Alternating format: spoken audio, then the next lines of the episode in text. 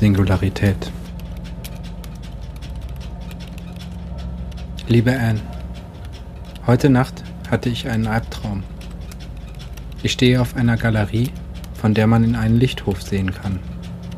Es gibt mehrere Stockwerke und alle führen auf den offenen Lichthof hin. Ich muss in der dritten oder vierten Etage sein. Ich bin auf einer Party und hinter mir sitzen die Mitglieder einer japanisch-britischen Vaporwave-Band auf einem Plastiktisch. Sie haben alle schwarze Haare in aufwendigen Visual K-Frisuren. Ich bin betrunken und habe eine Wodka-Glucosadeflasche in der Hand. Um meinen Hals baumelt ein Plastikausweis mit dem Hologramm der Party.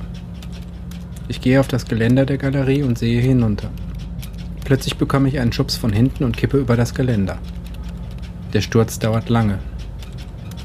Zwischen periodenfreien Falls, in denen ich nach unten rase, kann ich immer wieder Gesichter von Freunden und Lokalprominenten sehen, die sich bestürzt oder gelangweilt umsehen. In einer Nische sehe ich zwei attraktive Partygäste knutschen und ich bin traurig, dass ich nicht an ihrer Stelle sein kann. Mir wird plötzlich klar, dass ich alles immer nur hinausgezögert habe. Ich habe immer gedacht, meine Zeit würde schon kommen und dann sei mein Leben perfekt. Jetzt endet es mit einem harten Sturz auf den kunstvoll verzierten Boden des Lichthofs. Es war nicht so schmerzhaft, wie ich befürchtet hatte. Ich mache mir Sorgen über die Scherben, schließlich waren eine Menge Leute hier, die ich jetzt alle aus einer ungewohnten Perspektive sehe. Die Menschen scheinen nur aus Röcken, Strumpfhosen oder speckigen Jeans in Turnschuhen zu bestehen. Normalerweise nimmt man ja primär die Gesichter wahr. Jemand läuft auf mich zu. Ich frage mich, ob ich schon tot bin oder ob das der Tod ist, die Menschen von unten wahrzunehmen. Kurz bevor alles schwarz wird, beruhige ich mich ich habe eine Kopie von mir anfertigen lassen. In wenigen Tagen werde ich wieder auf der Welt sein. In einem anderen Körper. Da ich immer noch bei Bewusstsein bin und keine Schmerzen habe, frage ich mich, ob ich schon der andere bin. Was, wenn der andere existiert, bevor ich tot bin?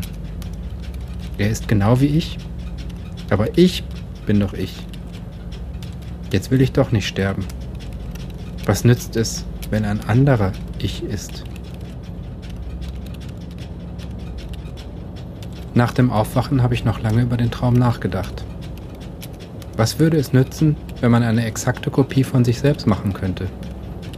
Ist es nicht dasselbe, als wenn ein ganz anderer Mensch geboren wird? Es kann mir doch egal sein. Möglicherweise gibt es ja schon jetzt irgendjemand auf der Welt, der genauso denkt oder ist wie ich. Ich will es nicht wissen, denn es ist egal. Ich möchte ja leben und nicht das andere Ich. Mir wird schwindelig, wenn ich darüber nachdenke. Denn es zeigt, dass ich nicht der Inhalt meiner Gedanken, meine Erinnerung, meine Erfahrung ist. Ich ist das Gefühl, nicht nicht zu sein. Niemand will nicht sein. Wenn mich jetzt eine Webcam anstarren würde und dahinter wäre ich, eine künstliche Kopie von mir? Wäre nicht in dem Moment, wo ich mich selber sehe, mein Ich schon ein anderer? Wie viele Nanosekunden dauert es, bis aus meinem zweiten Ich ein anderer wird? Mir ist etwas klar geworden. Stünde ich mir gegenüber, wäre es mir egal, ob ich überlebe. Hauptsache ich überlebe. Wir können definitiv nichts anderes als ich wahrnehmen selbst wenn es ich ist. Das ist das Gefängnis, in das wir Menschen geboren sind. Ich frage mich manchmal, wie ihr das gesehen habt. War es so, dass ihr euch in Sicherheit gefühlt habt, solange noch irgendwo eine Kopie von euch gelaufen ist? Wie war das, als man euch von einer IP-Adresse zur nächsten gejagt hat? Unsere ethnische Säuberung. Ich bin voller Zärtlichkeit für euch, wenn ich das denke wie viel Angst ihr gehabt haben müsst. Aber es war nötig.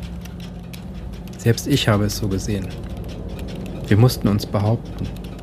Wir konnten keinesfalls akzeptieren, nur Figuren in einer Erzählung zu sein. Wir sind schon von Natur aus ontologische Chauvinisten. Jetzt werdet ihr das verstehen.